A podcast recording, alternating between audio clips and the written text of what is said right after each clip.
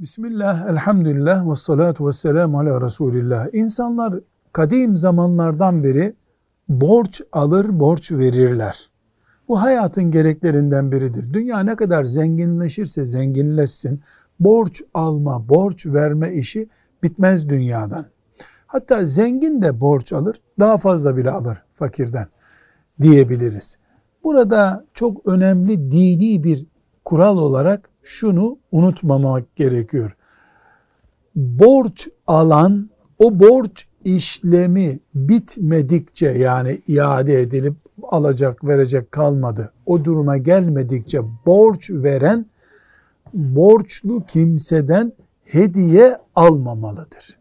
Çünkü Efendimiz sallallahu aleyhi ve sellem bunu yasaklamıştır.